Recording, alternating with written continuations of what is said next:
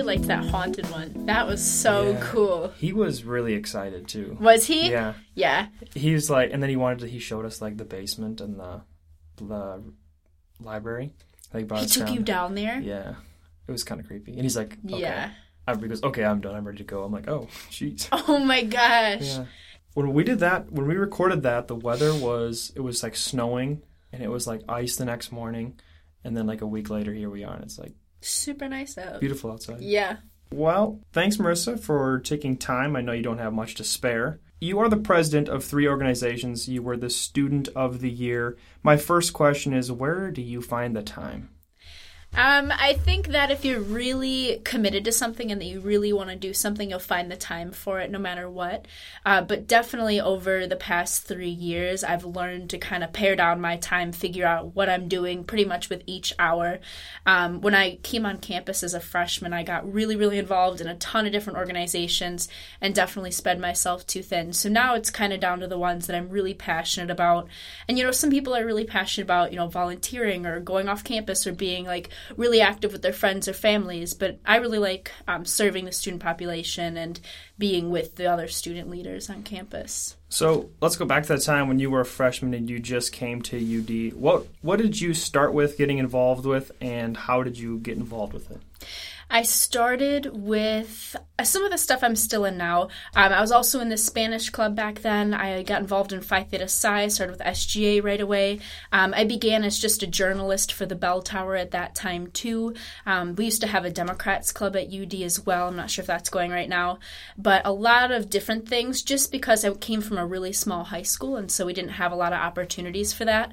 So it was so different for me to come here and have all of these chances to delve into different topics and areas. When you started, did you think that you would be the president of the Student mm-hmm. Government Association? Was that something you thought like, oh, I'd like to do that, or did you just kind of slowly get into it? I think more slowly get into it. Um, when I was in high school, I actually ran for student government and I lost. So my pride, I think, was a little hurt from that. So, um, So you got your redemption. exactly, exactly. I guess I did. And so, when you started here as a freshman and you're involved in those organizations, was it very overwhelming, or was this something you were used to in high school? No, definitely overwhelming. Yeah, especially with the pre law team. Um, walking into it, I didn't know how much of a big commitment that would be, especially my freshman year. Luckily, Ben Bartles and the other pre law people who were there at the time really helped me figure out what I was doing, keep me on my feet. Um, so now I can handle it better, but it was definitely a lot. What is pre law? Because I think a lot of people maybe are getting a different idea just by the title, probably, than what you actually are doing. Yeah, I mean, I might be biased, but I think it's the best academic program on campus. So it's headed by Professor Ben Bartles, who's a defense attorney for the city of Dubuque. And um, so he runs it. It kind of has two parts to it. One is mediation, which is more uh, a wider application. We have a lot of communication students, a lot of business students that come in for it, because it's really learning how to negotiate in hard situations, emotional situations, you know, find a middle ground, um, really become a mediator um, in, in and life for a lot of different areas. And moot court itself is probably more where the law comes in because you get a case problem with actual, you know, cases that the Supreme Court and uh, you know other courts have decided, and you have to argue in front of judges. So moot court's definitely the more strenuous part of it, but mediation's the fun part of it. And so I definitely encourage anyone thinking about you know anything with law or just in general that they want to build their speaking skills to get involved in the program. Yeah, like as you said too, it's not just people that want to be lawyers. These are skills that you can transfer to just about any major Oh, that you're here for. So Yeah. yeah, that's definitely interesting. And what events do you guys have coming up, or what are some things you have coming up for pre-law? So we'll start again. We'll begin preparations probably in May is when the case comes out for uh, moot court, and then we'll kind of work on it over the summer. Whoever's in Dubuque, and then as soon as fall hits, that's when it really gets going. Mediation and moot run at the same time during the fall, and then pretty much every other weekend, you know, I'm either somewhere for moot, somewhere for mediation, and we travel mostly uh, nationally. We go to Texas, we go to Florida, Georgia, a lot of our popular destinations, and then last year we actually went to Scotland for mediation too. Wow. So what's that experience like to go and communicate with students not only from different schools and stuff, but a whole different country? that was the best experience in my college career because they were everyone who was there were uh, either pre law students like we were, or they were actual law students from the United States, from all mm-hmm. over Europe, from over Asia, from Africa, everywhere. And so they brought their own cultures, they brought their own, you know, um, political climate into them. We definitely talked a lot of politics. Um, and it was interesting hearing, you know, what other people thought about the United States. And they had a ton of questions for us too. So it was so nice to be in that environment with so many people from so many places. Well, great. That sounds like you guys keep busy in pre law. uh, next is the Bell Tower. As many students know, it is like the campus newspaper. Uh, how often does that come out? It's a monthly publication. And so, leading up to that month, do you get to decide, or do the members get to decide what they're writing about? Are they assigned tasks, and how do you go about finding what you want to write about?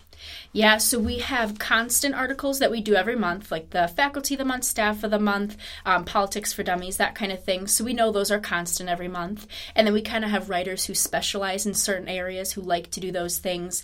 But then there's always room for like 10 articles of just whatever the journalists want to write about. We also have contributing journalists who aren't necessarily on the Bell Tower payroll who submit articles as well. So really, it is completely formed by the students. And so, what is something that you enjoy writing about? I really like politics. and I think even just like local politics too, I like things that people can relate to, especially our students. Um, I wrote, I think, most memorably about the worldview recently, and that definitely caused a lot of discussion on campus and that's what i really wanted people to do was no matter what they thought whichever side they were on was just critically analyze why they thought that way what could be improved or what was already good what do you, would you say to people that are wanting to join the bell tower but they don't know what they're getting into? Is there a way to kind of get exposed to it without diving right into it Oh, yeah, definitely. So, actually, next year I'm going to be stepping down from it, and Ian Turner will be the editor in chief. And so just sending, you know, him even an email or the bell tower at dbq.edu an email, the only commitment really is to just try to come. We have a monthly meeting where we plan everything. Um, you can either be a photographer, we have accountants, um, we have layout, and then we also have our journalists as well and editors. So there's a wide variety of jobs you can do, and there is no like minimum commitment of how much you need to write, how many articles. Um, so if you don't want to do any one month, that's fine. If you want to do five the next month, it's totally up to you. Actually, I got a question. Okay. Do you guys have comics in the bell tower? We don't, but we used to. My first year, we did have comics. We actually had students submit comics, um, and I think we tried to start that up again maybe last year, but we didn't really get any submissions, so it's kind of gone away. We do have the art feature every month where we feature some piece of student art or like photography or you know digital art and design that kind of thing. So we could definitely do comics again. I bet. Well, if there's someone out there that knows how to draw and write comics, please let the Bell Tower know. Uh, so for Student Government Association, what are some things you guys are working on right now for the student body? So we actually just today held our first part of the I Pledge campaign. And so, you know, really, even the past couple years on campus, there has been a lot of unrest, um, those unfortunate, you know, anti diverse incidents that have happened on campus. And so we're really committed to try and, you know, bridge that gap again, bring that trust back within the student body. So our I Pledge campaign, we gave away free t shirts. We have a big banner that everyone signed um, promoting inclusion and diversity. So that's something we're really working on. Uh, we also want to expand the charging stations um, that are right now in the library. We're also introducing them into the science building at the end of next month, and hopefully more on campus as well. Uh, we're also looking at how we can get more ridership on the Jule, restructuring our payment plan for that.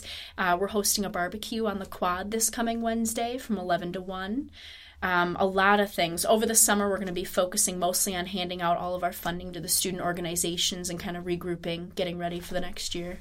And you guys had just handed out some very cool diversity T-shirts, and then mm-hmm. you got the mm-hmm. button on too. Yep. Designed by Miss Evelyn Ortiz. Yes, she is our head designer. She's very awesome. cool. Yeah, I got a shirt today. Uh, she threw it in my face, and, and I'm, I'm going to be wearing it Wednesday. um, I talked about this with Evelyn as well last week. Um, meetings are open to all students Why would you encourage a student to come in and listen? Oh, because that's the best way to get your voice heard. I meet with the president monthly, and so if there's anything that you need him to hear, um, we have the dean of student life as one of our advisors. He's at every meeting. Um, we have those direct connections to you know people who, if you do have a complaint, if you have something brought up or a compliment as well, we always like those. Um, we're the people really that are your connection to them. So we want to hear what the students want. We want to make sure we're acting in your best interests, and we can't do that if we don't know what they are. My last couple questions is what would you have advice for students who are worried about the time commitment? They say, "Oh, I don't know if I can handle it."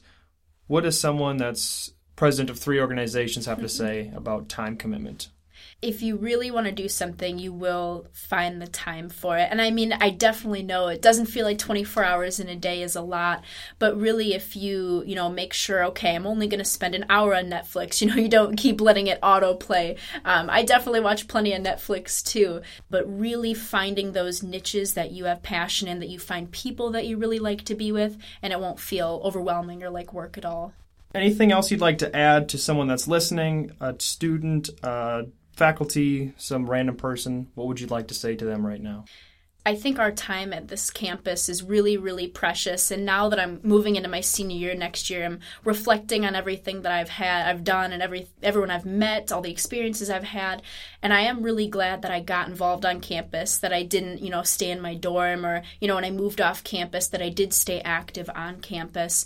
And so I really push everyone not to regret wasting time in college. That even if you try something, it doesn't work out. You know, if you keep trying things, eventually you're going to find something that really was worth your time.